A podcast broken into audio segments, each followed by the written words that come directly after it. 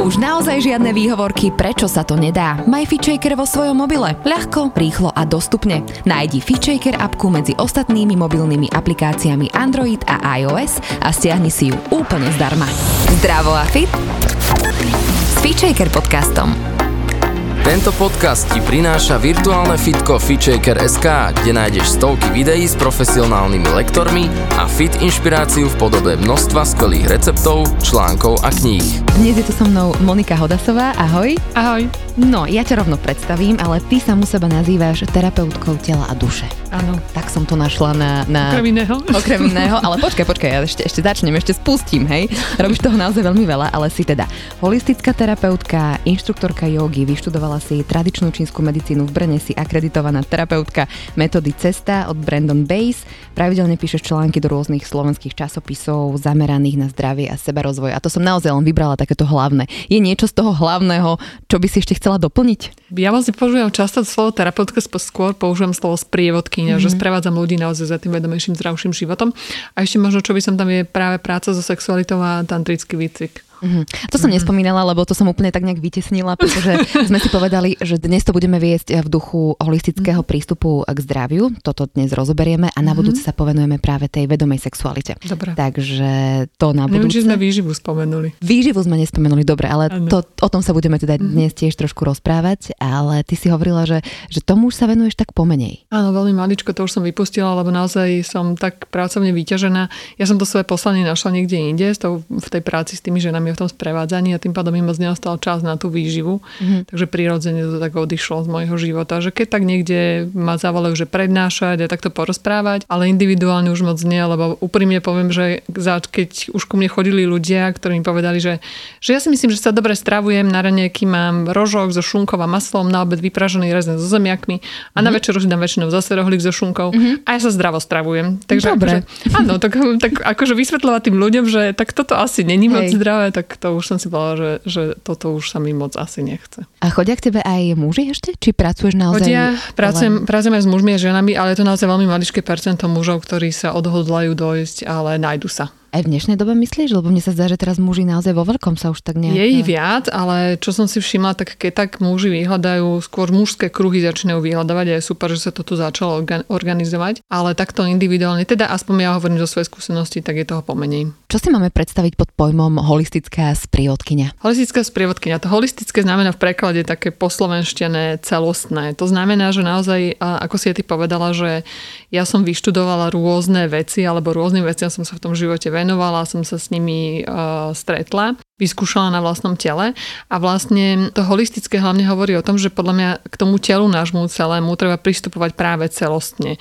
To znamená, že nestačí, aby bola dobrá stráva, nestačí, aby sme iba cvičili, alebo aby sme pracovali na svojom duchovnom, duševnom zdraví, ale proste všetko to treba spojiť. Proste to je také, také jedno pucle, ktoré vytvára komplexný obraz a môžem akokoľvek mať super nastaven, nastavenú hlavu, ale keď proste budem jesť každý deň burgere, tak si myslím, že sa to v tom tele niekde prejaví Niekto môže mať na to samozrejme iný názor, že si môže, ja neviem, afirmovať, že ten burger mu bude robiť dobre, ale teda no, môj prístup je taký, že treba mať všetky tieto veci uh, na poriadku a pristupovať k tomu telu z každej stránky. Ako sa dostala žena, teda hovorím o tebe, uh, ktorá bola taká, že v nohaviciach mala mm-hmm. poriadne široké lakte a taký podrezaný jazyk k takejto práci? No, cez vlastné telo. Podľa mňa ako väčšina ľudí sa dostane na túto cestu. Veľmi málo ľudí dneska rieši veci preventívne, bohužiaľ. A ja som bola veľmi vážne chorá v pomerne nízkom veku, mala som niekoľko operácií za sebou, užívala som veľa liekov. Ale lekári mi v zásade už nevedeli moc pomôcť, povedali, že do konca života budem musieť užívať lieky a chodiť takto a navštevovať ich a neviem čo. Mm-hmm. A ja som si proste v jednom momente fakt povedala, že tak toto ale fakt žiť nechcem a z tohto chcem vystúpiť. Tak som vyhodila všetky lieky a začala som naozaj proste sama pátrať. A našťastie už existoval internet, takže uh, som začala googliť, že ako sa vyzdravieť a podobne. No a v tom období teda ešte neboli takéto ženské kruhy moc rozvinuté a takáto práca, ale veľa sa už rozprávalo v tej dobe o strave. Takže ja som začala vlastne tou stravou. Keď som videla, ako sa mi život mení, ako zrazu nie som chorá, nie som v nemocnici, zrazu mám energiu a tak ďalej. Tak ma to proste fascinovalo, že som začala tej oblasti venovať viac. No a potom postupne vlastne s tým, že keď upravíš tú strávu, zmení sa to telo, tak sa zmení aj energie v tom tele samozrejme. Tak potom sa mi žiadalo začať pracovať aj na nejakej emočnej, duševnej úrovni a potom už si ma našli všetky tie rôzne terapeutické metódy mm-hmm. a mhm. učitelia. To už je taká špirála, ale ja by som sa no. zastavila no. pri tom momente, ja to tu máme poznačené z tvojej knihy, že si mala veľké zdravotné problémy, že si sa rozplakala, že ja už prosto nechcem všetky tie mm-hmm. lieky a nechcem stále končiť v nemocnici. Lekár ti povedal, že čo z toho robíte takú vedu? Áno, tak to bolo asi veľmi do, dobre pamätám dodnes toho lekára. Bol to na urológii, som sedela u neho a naozaj to už bolo, ja som tam bola behom toho roka, neviem, či 12 krát alebo tý proste stále som to bola, stále ma cievkovali a stále som mala bolesti a vlastne on mi povedal, že, že dám vám ďalšie lieky a ja som sa rozplakala, on povedal, že čo tu revete, proste čo tu z toho robíte drámu, však nič na tom není, tak budete užívať lieky. Mm-hmm. No a ja som povedala, že ale už proste nechcem užívať ani jedny lieky, než do konca života užívať lieky. Takže... Prečo máš pocit, že je štandardom, že sa cítime zle, že nás boli hlava, že nás boli brucho, že máme bolestivú menštruáciu a my s tým nič nerobíme? Že ako keby to tak berieme, že však je to v pohode, má to tak byť. No však ty si to teraz pomenovala, lebo to tak berieme. Lebo, mm-hmm. lebo vlastne naozaj my sme sa naučili žiť s tými symptómami, lebo má to mama, má to suseda, má to proste každý druhý človek pomaly. A existujú tu rúžové modré, zelené, neviem aké tabletky, ktoré proste nám uľavia a neriešime vôbec tú príčinu. Naozaj bohužiaľ západná medicína neodstraňuje príčinu vo väčšine prípadov, ak sa nebavíme o zlomeninách a podobných veciach a odstraňuje naozaj ako keby pláta toho iba nejakými leukoplastmi. Čiže na tie chronické problémy proste tam treba hľadať naozaj tú príčinu, že kde to vzniká a toto sa vôbec nerobí. Čiže my mhm. sme sa s tým naučili tak nejak žiť a ignorujeme tie symptómy tela. Pričom to telo, akože podľa mňa je úžasný nástroj, že ono stále dáva najavo, že kde niečo nefunguje, prečo je problém, čo sa tam deje, ale tak uh, ľudia to ignorujú, dokým nie je úplne zlá. Taká istá som bola ja, takisto som to ignorovala. Ty si išla taký život, že ruka hore, že? Úplne, ja som bola úplne party, party žena, party dievča, respektíve by som to nazvala. Takže áno, ja som bola po prvej operácii týždeň na to, pamätám, som bola na, na mlynoch, na polemiku s, s pivom v ruke a akože mhm. proste fičím ďalej. Mm-hmm. No ale tak za tým treba asi tiež vždy niečo hľadať, keď sa človek nemá rád a takýmto spôsobom pristupuje k svojmu telu. To si ale asi pochopila až neskôr. No jasné, tak v 16 rokoch som vôbec nič nepočula o sebaláske a podobných veciach, takže to, to mi vôbec nič nehovorilo. A samozrejme, dneska sa na to pozerám úplne ináč a dneska vnímam, že aj to, že ako sa ľudia strávujú, ako prejav sebalásky alebo nie sebalásky, chýbajúcej sebalásky, pretože ja som presvedčená o tom, že každý jeden človek, to na Slovensku minimálne budem hovoriť, počul o tom, že cukor je nezdravý a napriek tomu veľmi malé množstvo ho vyrúčil zo svojho jedálnička, respektíve ho keď tak nahradia nejakým trstinovým cukrom. Hovoríme Alebo... teraz o takých tých sladkostiach. Áno, naozaj. presne mm. tak, že všetci vedia, že vlastne to není pre naše telo prospešné, že nám to nič neprináša, napriek tomu to pápajú. Čiže z môjho pohľadu, keď viem, že niečo je takéto nezdravé a nerobí to dobre tomu telu, tak vlastne vyjadrením toho, že to nebudem pápať, takisto dávam presne ten prejav seba lásky, že nechcem si ubližovať skrátka. Ja by som teraz eh, sa vrátila možno k tým lekárom a naozaj eh, so všetkou úctou k ich práci, ale to zdravotníctvo, to by sme sa dostali možno do úplne inej témy. Ano. Nemá priestor na to, aby sa lekár spýtal, že ako sa máte, dobre mhm. spíte, mm-hmm. ako sa stravujete, čo prežívate, mm-hmm. aké máte vzťahy a tak ďalej a tak ďalej, ale asi keď sa človek už rozhodne pristupovať tomu svojmu telu teda celostne, tak toto všetko treba brať do úvahy.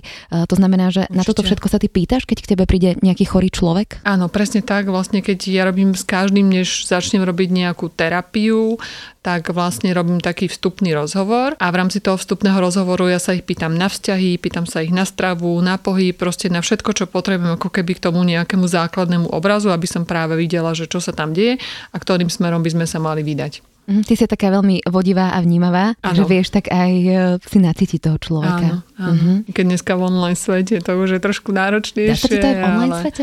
Dá sa, hej, našťastie áno. Tým, uh-huh. že s tým už roky pracujem, tak presne tie, akože to, tie vzorce niektoré to sú, to sa opakuje proste. Všetci uh-huh. sme ľudia, všetci máme vlastne rovnaké. Podobné. Alebo áno. veľmi podobné, áno. Čiže tie základné vzorce sa opakujú. Si tiež terapeutka metódy Cesta? Uh-huh. Tá ti ako prišla do života? To bola vlastne taká prvá uh, väčšia ako keby metóda, by som povedala, alebo semináre, takéto nejaké na úrovni uh, duševného zdravia alebo práce s emóciami, kde ja som naozaj, naozaj už bola dlhšie po zmene stravy, cítila som sa fyzicky veľmi dobre, ale vnímala som, že nemám úplne ideálne vzťahy okolo seba, či v rodine tej pôvodnej, alebo s partnerom a hľadala som teda nejaký spôsob, ako, sa, ako s tým ďalej pracovať. No a stretla som jedného muža, ktorý sa tomu venoval, ktorý dokonca bol jeden z ľudí, ktorí to tu ako keby uh, propagovali alebo teda tu organizovali tie semináre a vlastne mi ponúkol, že, že urobí sa mnou ten individuálny proces, no tak som bola prvýkrát vlastne na tej terapii a veľmi ma to oslovilo, proste, že čo všetko zo mňa bol schopný vytiahnuť. Hm. Vieš možno popísať uh, trošku uh, Brandon Bass, jej príbeh v krátkosti, lebo Brandon Bass. Brandon Bass je pani staršia, ktorá vlastne ochorela na rakovinu, mala nádor, veľmi veľký. Ona to popisuje, že to bolo vo veľkosti basketbalovej lopty a vlastne teda došla k lekárom a napriek tomu, že tiež už bola vegetariánka, proste dlho sa zdravo stravovala, malo to naozaj v rodine, že jej vedovala sa aj meditáciám, cvičeniu a tak ďalej, tak jej takéto ochorenie vzniklo. No a vlastne išla k lekárom, samozrejme lekári povedali, že okamžite to treba všetko vybrať a ona si teda vypýtala nejaký čas na to, že chce nájsť sama odpoveď a chce sa sama skúsiť vyliečiť. A naozaj sa je to za nejakých 6 týždňov podarilo a vlastne toho nádoru sa zbavila. Teda žiadna operácia neprebehla. No a vlastne na základe toho ona vymyslela túto metódu, tú metódu cesta, že vlastne prechádza ten človek ako keby nejakou cestou svojho života, svojimi emóciami, dostáva sa do tej príčiny, ktorá spôsobuje nejaký problém a odstraňuje sa to na tej bunkovej úrovni. Toto je tiež taký príklad možno toho, že tie emócie majú obrovitánskú silu, možno, že teda ešte väčšiu ako nejaká tá strava a že to je predsa len časť, keď chceme niečo zmeniť, lebo možno tiež ľudia, ktorí nás počúvajú, tak si povedia, že zdravo sa stravujem, robím všetko dobre, športujem, ale, ale stále na tom zdraví niečo nie je v poriadku. Takže mm. možno práve toto je tá ano. odpoveď, že treba hľadať ešte hlbšie. To je to, čo som vrával vlastne na začiatku o tom celostnom prístupe, že presne, že nestačí to, že sa zdravo stravujem. Ja sama som si to zažívala a niektoré problémy ešte ostávali, síce boli oveľa jemnejšie, ale takisto ma trápilo ešte nejaké zdravotné veci.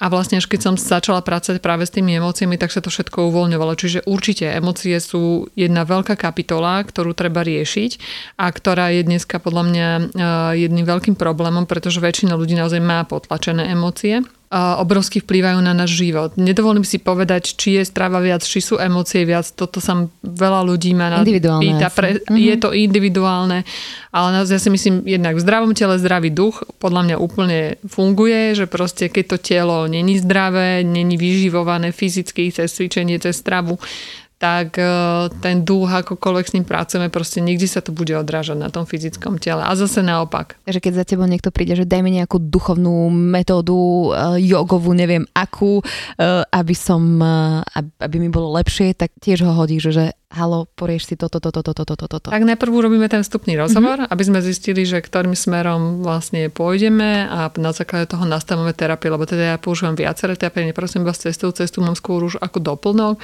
a viac pracujem práve s telovými metodami, pretože vnímam, že ľudia sú hodne uviaznutí v hlave tým, že naozaj veľa, tým, že pracujeme a keď sme v práci, tak väčšinou sme v tej hlave, nerobíme s tým telom. Domov sa vraciame, začneme premýšľať, čo váriť, čo manžel, čo deti, čiže zase sme v hlave a proste to telo nám úplne uniká. A to je hlavný problém, že vlastne sme úplne odpojení od tých tiel. Takže mne tie telové metódy dávajú veľký zmysel, kdežto tá, tá metóda napríklad cesta je výborná, ale pre ľudí, ktorí začínajú s nejakými vecami, tak je tam trošku náročnejšie sa vypnúť z tej hlavy úplne. Kdežto keď ideš cez to telo, tak tam nemáš moc veľký priestor utiec do tej hlavy práve. Takže o to je to intenzívnejšie potom. Ako konkrétne pracuješ s telom? Ja používam viaceré metódy na to. Napríklad mám takú, že emocionálnu mentálnu jogu, čiže cez rôzne asany sa vlastne tým, že na tele máme uh, dráhy aj nejakých uh, našich orgánov, tak vlastne cez určité polohy uh, vieme cez, cez tie dráhy uvoľňovať potlačené emócie, čiže to je napríklad jedna metóda. Druhá metóda je telové odzbrojovanie, čo je vlastne to, že sa stláčajú na tele rôzne body, je to ako keby si môžeš predstaviť nejaká hĺbková masáž, pretože vlastne tie emócie sa nám ukladajú v tom tele, v tých fasciách, v tých svaloch a vlastne my keď to niekde na tom tele určitým spôsobom stlačíme, tak to môže z toho tela vychádzať von. Čiže to je napríklad ďalšia metóda. Potom pracujem s viacerými tantrickými energetickými nástrojami. Potom pracujem s liečením traumát, s holotropným dýchaním, čiže tých metód je viac. Vo svojej knižke máš aj e, takú samodiagnostiku. Áno. Vieme o nej povedať niečo viac? No, vieme, samozrejme. čiže samodiagnostika, čiže presne je to, nadviažem na to, čo si vravila, že proste my to telo nepočúvame, že keby sme ho vnímali, tak vlastne presne vieme. Čiže keď je človeku zima stále, má studené nohy a studené ruky a nevie sa zohriať, tak je jasné, že má v tele prevažujúci nejaký chlad z niečoho. Hej?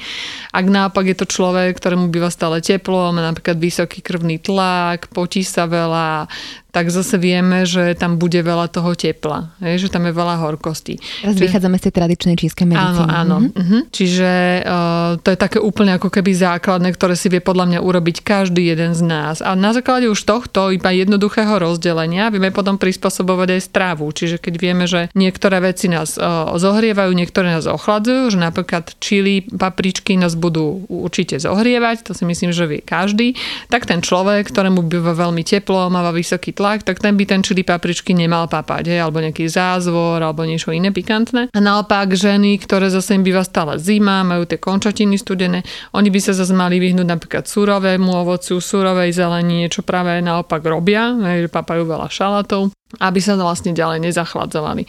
Čiže to sú také úplne základné kroky, ktoré mm-hmm. môže urobiť každý. Potom, keď sa dostaneme ako keby k jednotlivým orgánom mm-hmm. a ich prepojeniu na emócie, Mm-hmm. Dajme tomu pľúca boli teraz veľmi oslabené, alebo sú takým áno. orgánom, dajme tomu Čiže z pohľadu jesenným. Čínsk... Áno, presne z pohľadu čínskej medicíny vlastne máme 5 jinových orgánov, 5 yangových orgánov, oni sú ako keby párové, vždycky spojené, s tým, že tie jinové sa považujú za také dôležitejšie a s nimi sa najmä pracuje. No a každý vlastne z tých orgánov, z tých piatich je spojený s nejakou emóciou, s nejakým ročným obdobím, je spojený s nejakou prípravou varenia a tak ďalej, že tam je veľmi veľa takých vecí, ktoré sa vždy pridružujú k tomu jednotlivému elementu alebo tomu orgánu.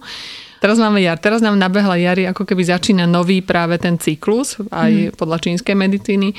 Čiže nabehla nám jar a teraz je teda pečeň. Čiže pečeňoví ľudia, tí, ktorí ju majú trošku oslabenejšiu, tak môžu to teraz naozaj cítiť na tú jar. S pečeňou sa nám spája hnev, čiže ak máte nejaké problémy s hnevom, potlačený hnev môže byť naopak, že ste veľmi vybušní, tak sa to môže teraz na jar začať výraznejšie prejavovať. Čiže treba tú pečeň začať výrazne vyživovať, aby sme ju zjemňovali. Či môžeme posilniť teda pečeň na jar? V prvom rade sa vždy pýtajme, čím môžeme odľahčiť, pretože vlastne to je presne ten problém, že ľudia sa snažia všetko zaplátať a nechcú odstráňovať príčinu, je, že vedia, že im cukor škodí, ale radšej by si zobrali proste nejakú tabletku, nejakú očistnú kuru si robila, ale nechcú prestať jesť ten cukor. Hej, čiže v prvom rade treba rozmýšľať, že čo nám tu pečen zaťažuje. Keď sa bavíme o potravinách, tak potravinách určite ľudia vedia, že nejaké masné veci, ťažké veci, to všetko bude zaťažovať pečen, čiže určite na tú jar odľahčiť to trávenie od tukov, zjemniť to. Takisto príliš veľa cukru, ktoré sme už niekoľkokrát spomínali, lebo keď je nadmiera cukru, tak sa vlastne premienia na tuky a tá pečen to musí spracovávať takže určite na toto si dať pozor. No a, samozrejme tie emócie veľmi vplývajú na pečeň, čiže pracovať s tým hnevom určite ho nepotláča, čiže ak sa na niečo hneváme, tak si treba dovoliť ten hnev cítiť. Je to krásna emócia, rovnaká ako akákoľvek iná, len veľa žien sa aj bojí, bojí sa ísť do konfrontácie, bojí sa povedať nie, bojí sa nahnevať, lebo sa boja, že ubližia niekomu, takže s týmto určite treba pracovať.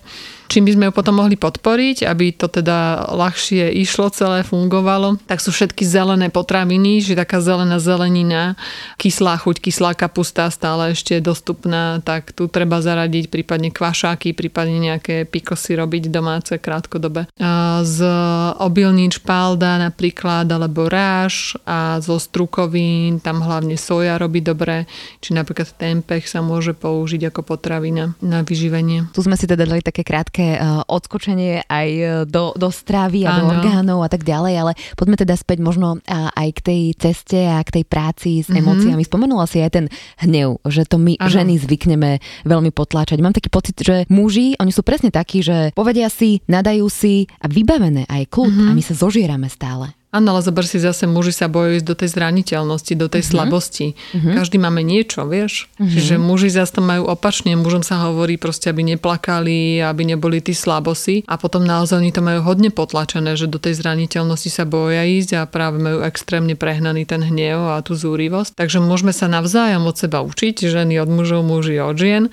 Čiže muži, aby sa otvárali viac svoje zraniteľnosti a ženy, aby sa otvárali do tej svojej sily a prestali byť v tých obetiach, lutovať sa a plakať. Samozrejme to je v poriadku všetko, všetky emócie sú, sú v poriadku, ale takisto treba prijať aj to, že sme v angličtine na to dobré slovo beach, že sme tie proste mršky a mm-hmm. proste vieme sa hnevať, vieme byť zlé a, a dovoliť si to. Samozrejme, akože nemá to byť o tom, že to schyta ten partner alebo die, dieťa a tak ďalej, ale sami pre seba si proste dovolí tie emócie cítiť aj práve ten hnev to okolie bude takým odrazom toho, že teda ak to ustojí, tak Jasné. asi tam ten človek patrí do nášho života. Áno, presne tak. Tu pri tých uh, emóciách mám ešte jednu takú zaujímavosť, že uh, Bruce Lipton, ktorý veľa rieši epigenetiku, tak vo svojej knihe Biológia viery hovorí o tom, že 95% svojho času trávime pod vplyvom nevedomých procesov. Mm-hmm. To je ten autopilot, to je to podvedomie práve to, že... My ani nevieme, že tie emócie tam máme niekde v sebe. Áno, potlačené. presne tak, že oni sú častokrát tak zabetonované, že ľudia ani nevedia, že vlastne majú nejaký problém s tým, že majú potlačené tie emócie.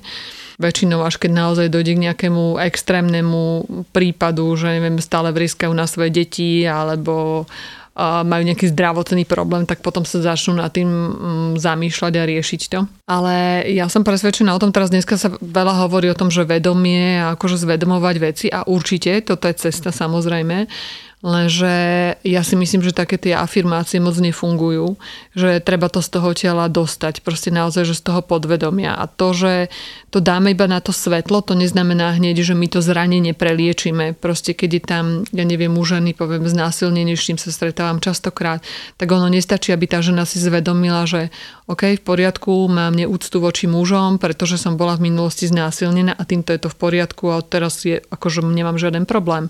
Nie, práve tam je dôležité nájsť nejakú metódu, ktorá ide do toho podvedomia, ktorá dovolí preliečiť to zranenie. Čiže, ale problém je, že presne, že tento podvedomie, to nevedomie, to je taký autopilot, že my proste naozaj vôbec ani nad vecami nepremýšľame, iba automaticky nejako reagujeme. Čiže niekto mi napríklad ma za niečo skritizuje a automaticky sa nahnevám. Hej, to je ten autopilot z toho podvedomia, pretože niekde v detstve som bola kritizovaná a som sa na to nahnevala. Takže hej, je to tak, že väčšina tých vecí je v tom podvedomí a určite treba pracovať s tým, že čo najviac tých vecí práve zvedomovať a prinašať na to svetlo. Potom, keď už človek tak na sebe trošku pracuje, tak on chce všetko presvetľovať mm. a prípadne, aby to už bolo len dobré, no, ale my keď asi nedáme preč tie bolestivé uh, veci v sebe, tak Áno. sa to nemôže potom pohnúť asi ďalej. Áno, ja to tak veľmi surovo pomenovávam, tak to môžem aj tu tak pomenovávať. Pomenuj. Dobre.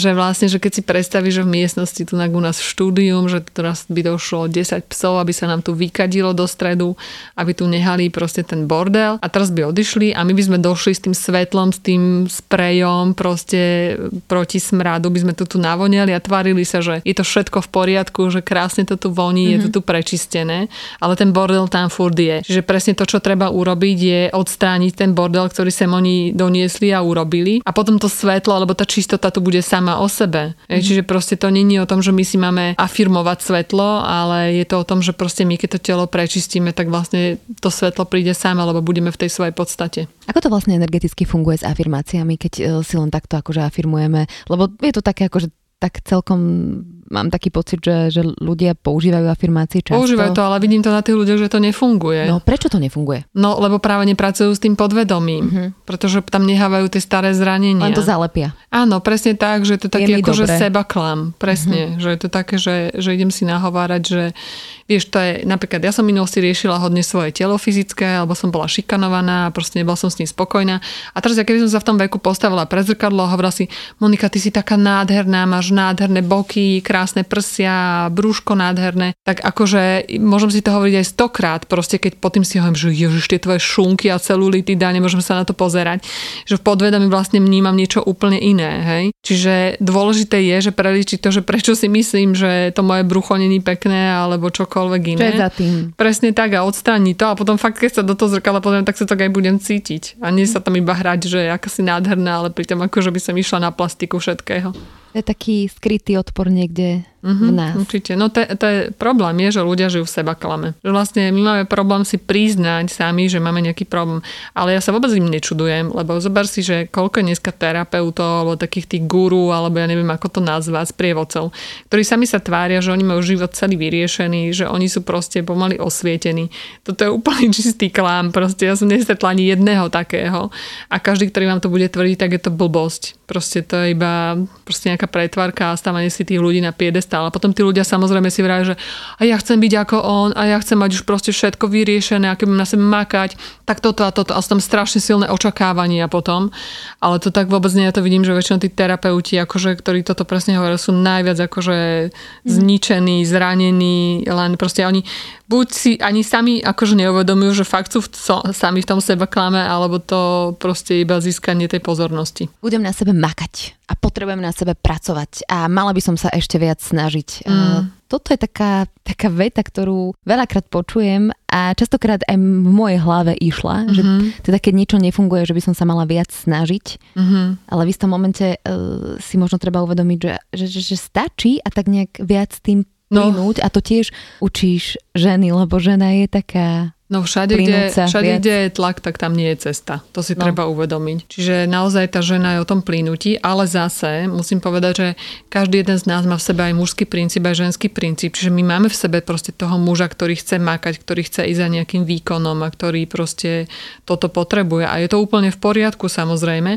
ale dôležité je, že pozerať sa naozaj na tú cestu, že nedržať sa toho cieľa, že proste ja už chcem vyzerať jak tá Monika alebo jak Adri, že proste ja už chcem mať takýto život život a chcem byť takáto vedomá a neviem čo, ale proste vnímať práve ten pokrok, že stále akože niekam rastieme, na niečom sa učíme, prichádzajú noví učitelia, nové skúsenosti a že je to v poriadku a každý potrebujeme nejaké iné tempo a, a inú cestu a všetko je to OK, ale v momente, keď tam budeme na seba tlačiť, toto chcem a toto chcem a toto chcem, tak sa to určite niekde zasekne a nebude to fungovať. Mm-hmm. Ale máme také akoby v hlave, ty si tiež písala v tej knižke veľmi to so mnou tak zarezonovalo, že keď budem mať dobrú prácu, keď budem dobre zarábať mm-hmm. a, a budem potom šťastná, ale že to ano. tak nefunguje. Nie, vôbec.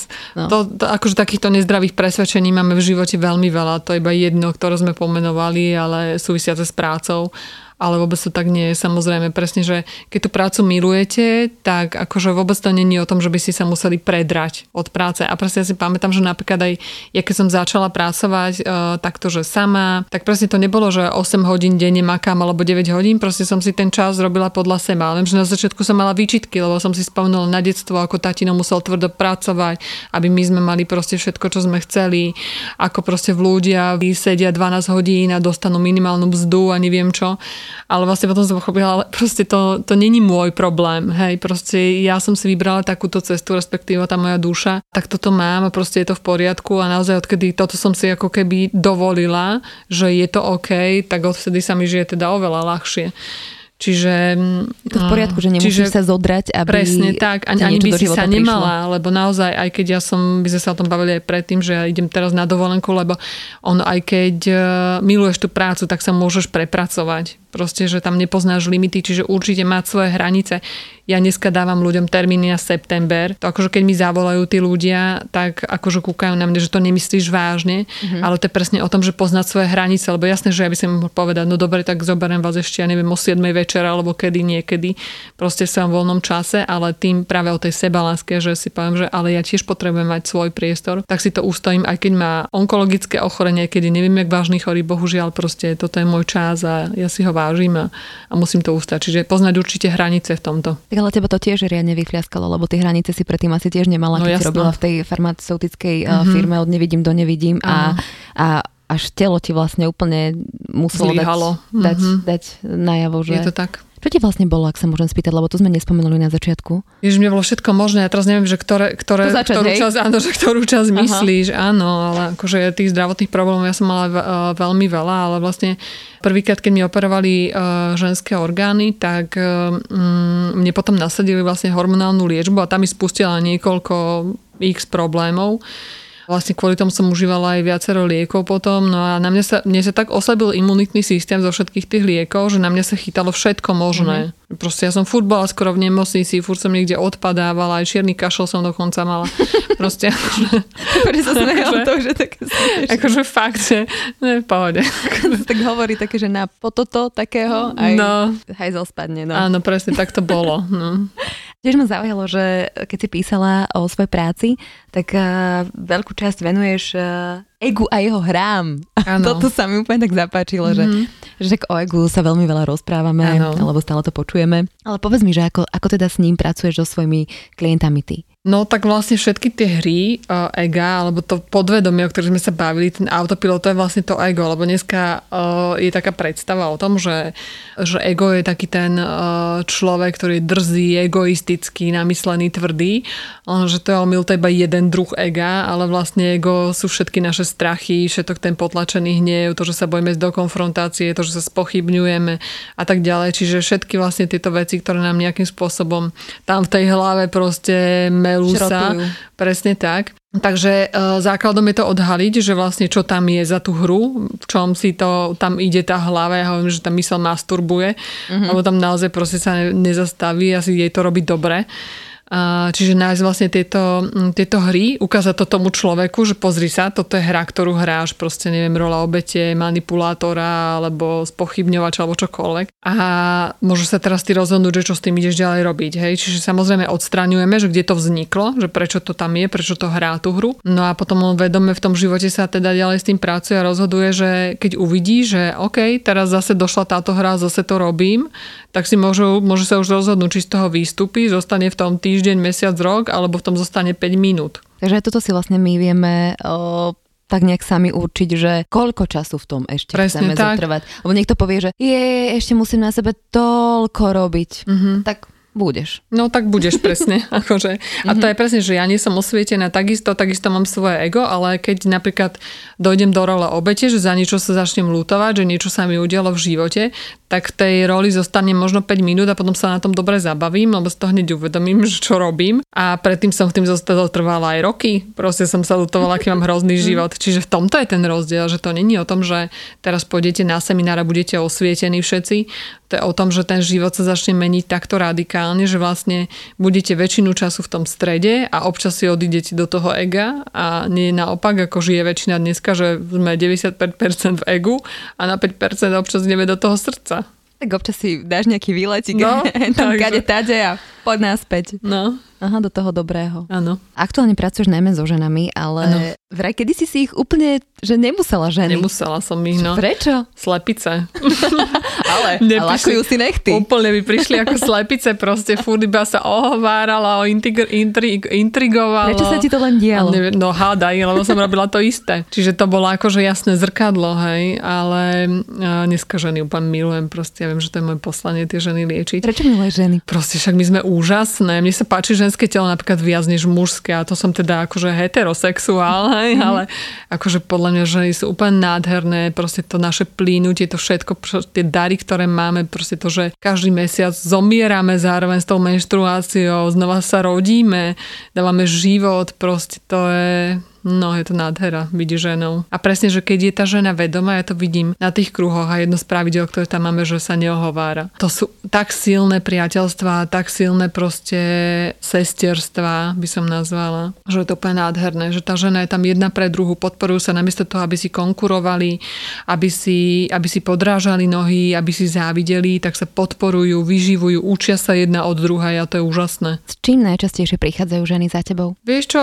častokrát prichádzajú že riešia vzťahy, buď vzťah mama, vzťah k sebe, veľakrát naozaj to fyzické telo nemajú prijaté, s tým sa veľa stretávam partnerov veľmi veľa riešia, samozrejme, fyzické zdravie. Mm-hmm. Takže to sú také asi najčastejšie. Ja hovoríš o tom partnerstve, tak to mi príde potom taký ešte ďalší level, že ano. keď si poriešime stravu, emócie, boliestky, uh, možno rodinu, to partnerstvo mi príde už naozaj také, že keď máš rád samého seba, tak ti naozaj môže prísť ten eh, vhodný partner do života. Súhlasíš s tým? Súhlasím. V zásade ono je to vždy o tom, že ak mám problém s partnerom, tak je to môj problém. To mm-hmm. nie je nikdy o tom partnerovi, vždy je to moje. Čiže keď mňa partner hnevá tým, že necháva špinavé ponožky na zemi, tak musím hľadať svoju egohru, že prečo práve mňa sa to dotýka emočne a kde to viem odstrániť, čiže to není o tom partnerovi. Takže samozrejme, že čím je tá žena vedomejšia, tak tým jej prichádza vedomejší muž do života. My stále chceme toho princa na bielom koni a pritom my teda princezne častokrát nie sme.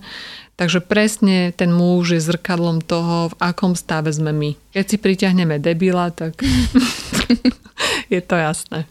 Keďže nám dlhodobo nefungujú nejaké vzťahy, že stále sa im ako keby nejaký vzorec opakuje a už ho ako keby dešifrovali, naozaj, že nech zotrvajú same, alebo nech vstupujú do vzťahov a učia sa na nich a robia tie veci inak. Alebo si myslí, že žena naozaj potrebuje ten čas len a len pre seba? To je veľmi individuálne. Mm-hmm. U niekoho to môže byť presne, že potrebuje byť v samote, u niekoho potrebuje ísť do vzťahu. Čiže určite my, keď pochopíme učivo, takzvané, a pochopíme, že prečo sa nám to dialo, tak sa nám to prestane potom diať. Samozrejme dojde nové učivo, nová látka v škole a musíme sa s tou naučiť pracovať, ale v momente, keď presne si toto preliečím, tak potom už ten ďalší partner to nebude mať. A určite, ak v tom vzťahu nie som šťastná, tak z toho vzťahu treba odísť. Lenže ženy sa bolia, alebo aj muži, nielen ženy, ale väčšinou ženy toto riešia, že sa boja tej samoty boja sa toho, že koho si nájdem, akého partnera. Hlavne ak už sú naozaj v nejakom veku, kde sa hovorí spoločnosťou o biologických eh, hodinách, tak eh, vtedy tie ženy cítia obrovský tlak na seba, že proste už nemôžem odísť, toto musí byť ten záverečný partner a s ním musím zostať. Toto nikdy nebude fungovať, proste sa to vráti buď v podobe nejakých zdravotných problémov, duševných problémov, proste nejakého nenaplnenia v intimite a tak ďalej, takže čo hovoríš o týchto vetičkách o biologických hodinách? Ignorujem ich. Aha. Proste tá naša duša, každá si vybrala, čo si tu má zážiť a ak má mať dieťa, tak ho bude mať, ak ho nemá mať, tak ho nebude mať. Ako podľa teba vyzerá zdravý vzťah? Môžeš vychádzať aj zo svojich skúseností, lebo však aj každý má inú možno predstavu, ale čo by možno mal, čo by nemal určite obsahovať. To je veľmi teda všeobecná otázka, rozmýšľam, ako ti na ňu odpovedať. Čo pre teba znamená zdravý vzťah? Čo pre mňa znamená? No. Počkaj, ale vedia, nie som teraz na terapii. No. Dívaj sa, ako sa to veľmi rýchlo, keď no, tu máš holistickú, holistickú sprievodkyňu, ako zrazu ja sa to vie Chcem pochopiť tvoju otázku. Pomenovala, že čo je zdravý vzťah, tak sa pýtam, že čo myslíš po tým zdravý? Zdravý? taký, že funkčný a uh-huh. naplnený, že žena je v ňom spokojná. No tak možno si si aj odpovedala rovno. A vidíš. Takže určite by mal byť v tom vzťahu, obidva by mali byť v ňom naplnení, mali by byť v ňom šťastní, nemali by potlačať sami seba. Čiže nežiť naozaj v tom seba klame. Samozrejme tie, e, ten boj o moc tam vždy nejaký bude, alebo tá hra toho ega, v tom zdravom vzťahu, ako ste pomenovala, ja si myslím, že by to mal byť o tom, že to vidia tí partneri, vedia, že hrajú tie hry, vedia z toho vystúpiť a vedia sa potom porozprávať práve bez tej hry a o moc a bez toho, kto je lepší v tej naozaj podstate, v tej čistote.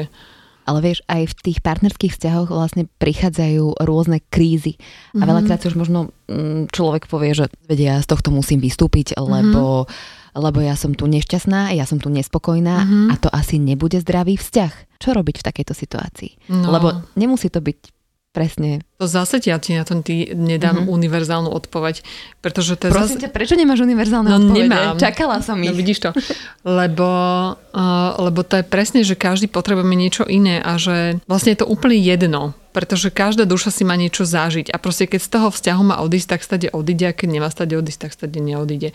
Ja keď som bola uh, vydatá, tak som si vrala, že keď raz ja budem cítiť, že proste tomto vzťahu som si už všetko odovzdala a mám stade odísť, tak stade odídem. A presne v jednom momente došiel bod, keď my sme nemali žiadne vážne problémy, ale som cítila, že proste to je naplnené, už tu to skončilo, tak som to proste oznámila tomu partnerovi bez akékoľvek emócie v úplnej čistote a proste ten vzťah som ukončila.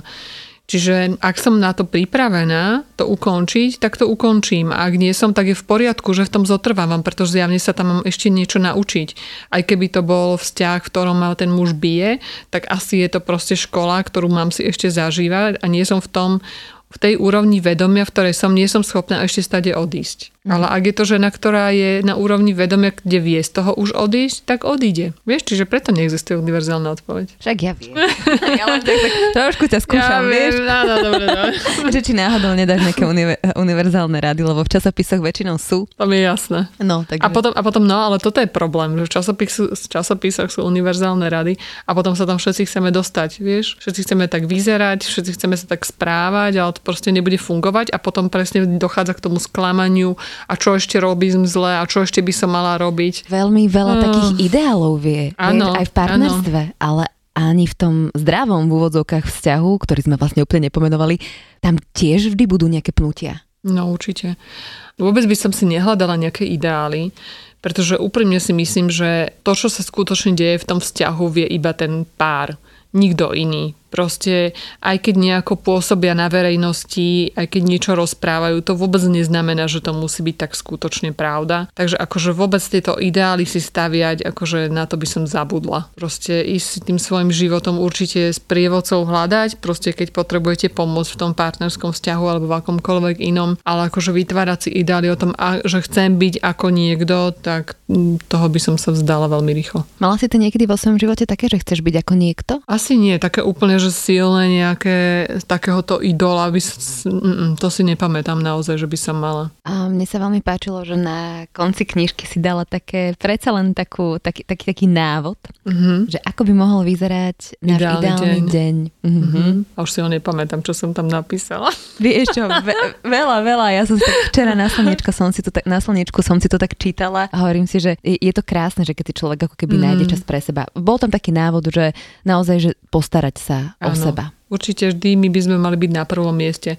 Väčšinou u žien to je tak, že sú ženy na prvom mieste, potom je muž, potom je práca a neviem čo všetko a my sme úplne na konci. Keď my nebudeme na prvom mieste, tak proste to bude zlyhávať na všetkých ostatných úrovniach časom. Takže vždy postaviť seba na svoje na prvé miesto a o seba sa musíme postarať, že ja musím byť najedená, ja sa musím cítiť dobre v tom vzťahu. Ja musím mať čas pre seba, aj keď mám neviem ako malé dieťa, i keď len 10 minút proste musím si nájsť ten čas na seba, aby som sa aspoň trochu vyživila a bola sama. To vlastne znova dostávame e, k tej zodpovednosti, že keď povieš nemôžem, nedá sa, e, nejde, to sú tie výhovorky ega. To je to ego. Ale vždy si môžeme, vieš, to je, to je najjednoduchšie, čo môžeme urobiť, že sa vyhovoriť, ja sa tým, teraz ti môžem vysypať 200 výhovoriek, prečo nepôjdem neviem kam, alebo neurobím neviem čo. Proste toto ego pozná, to ono vie.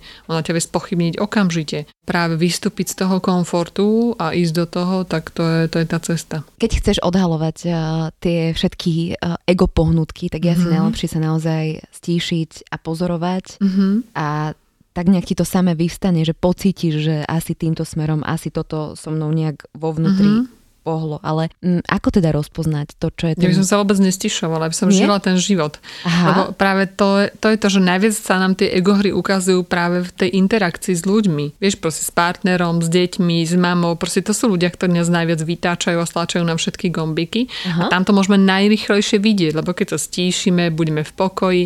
Vieš, akože v Himalajách meditovať to akože není náročné podľa mňa. Akože meditovať vo vzťahu s mužom a s deťmi dvomi, to už je akože iná škola škola. Aha. Takže e, za mňa akože normálne žiť ten život a práve sledovať to, že ako to hrám v tých vzťahoch. A robiť si kľudne k tomu nejaký zápisník, nejaký diár. na muža, tak počkaj, Takže, zapisujem počkaj, si to. zapisujem si, že teraz si ma vytočil, Totálne. lebo si toto toto povedal. Hej? Ale naozaj, proste to, to, sú, to je tá najrychlejšia škola. Mm-hmm. Sa hovorí, že e, Ošo hovorí, že vlastne partnerské vzťahy sú najrychlejšia cesta k osvieteniu, ale zároveň najťažšia. Prestaň, práve ma osvecuje. to je perfektné. Takže žiť život. Určite, áno. No, Moni, ďakujem ti veľmi pekne, toto sme si podľa mňa prebrali a na budúce sa veľmi teším na tú vedomú sexualitu, lebo ty to nazývaš vedomá sexualita, ale v podstate je to aj tantra, môžeme sa tak ano. o tom baviť, ale že to slovo tantra už je tak sprofanované a nepochopené, mm-hmm. nepochopené, mm-hmm. tak aj to si vlastne rozoberieme ano. na budúce. Teším sa. Užívaj si Sri Lanku. Ďakujem, trošku si, trošku ti závidím. v dobrom samozrejme a teším sa na budúce, maj sa krásne. Takisto ďakujem pekne, majte sa. Ahojte. Počúvali ste Feature podcast. Ja som Adriš Pronglová a teším sa na vás na budúce.